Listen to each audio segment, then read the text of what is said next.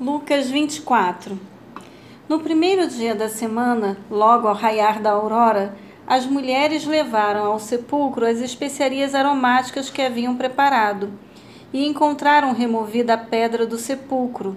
Todavia, quando entraram, não mais acharam o corpo do Senhor Jesus. Ficaram pasmas, sem saber o que fazer.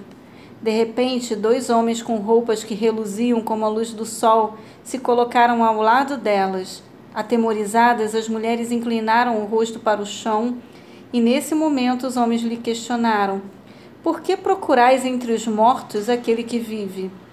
Ele não está aqui, ressuscitou. Lembrai-vos de como vos preveniu enquanto ainda estava convosco na Galiléia. É impreterível que o filho do homem seja entregue nas mãos de pecadores e seja crucificado e ressuscite no terceiro dia. Então se lembraram das palavras de Jesus. E ao voltarem do sepulcro, elas compartilharam tudo o que lhes acontecera aos onze e a todos os outros.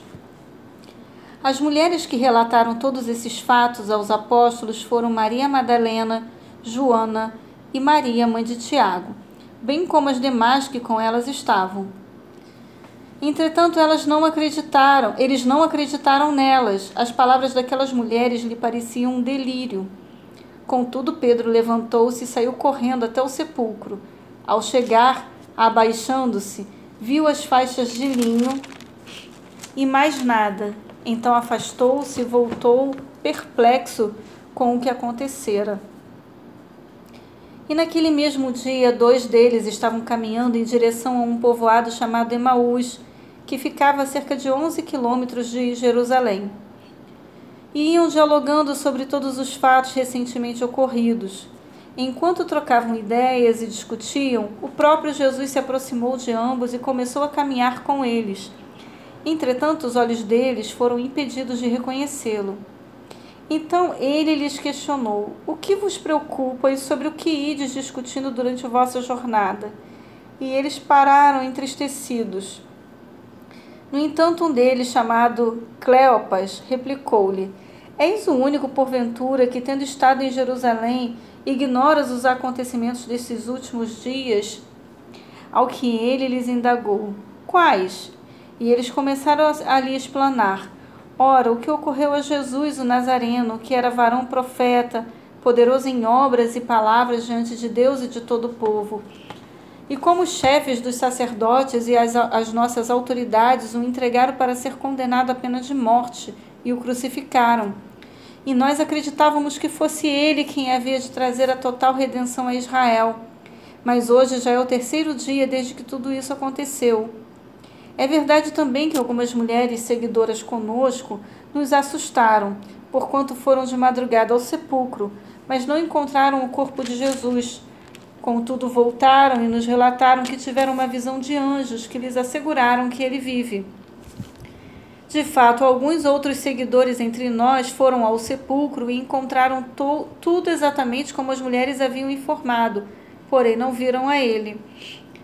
Então lhes admoestou Jesus: Ó tolos de entendimento e lentos de coração, para crer em tudo quanto os profetas já declararam a vós.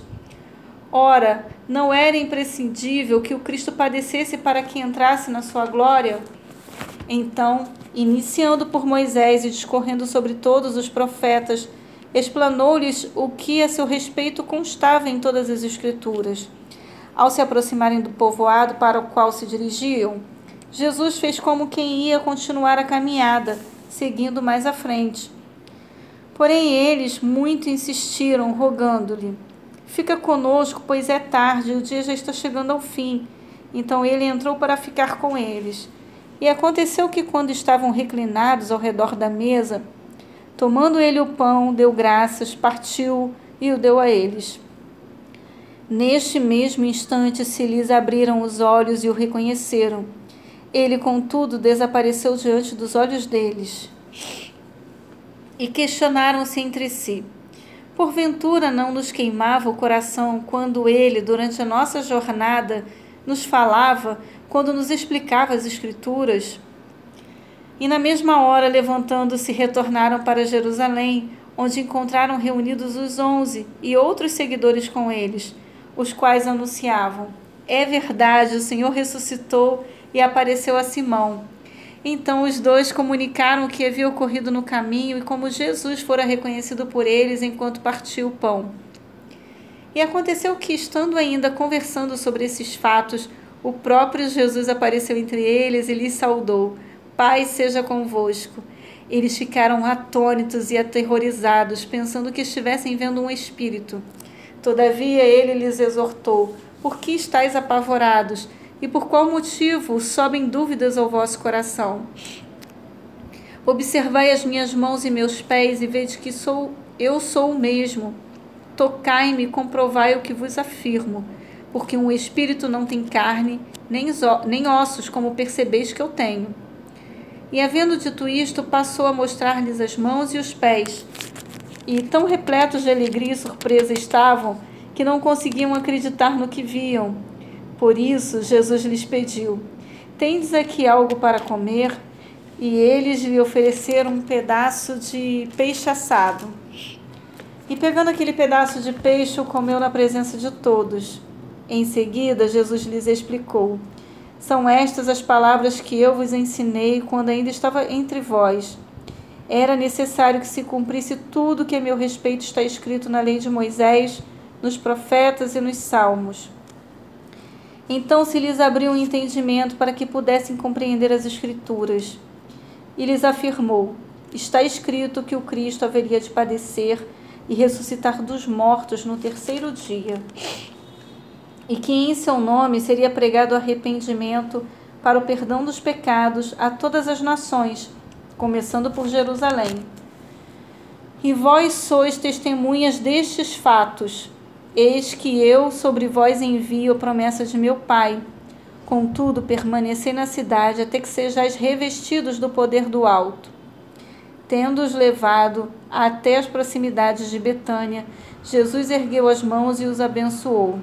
E enquanto os abençoava, ia retirando, ia se retirando da presença deles, sendo elevado ao céu. Então eles o adoraram e voltaram para Jerusalém, plenos de felicidade, e reuniam-se constantemente no pátio do templo, bendizendo a Deus.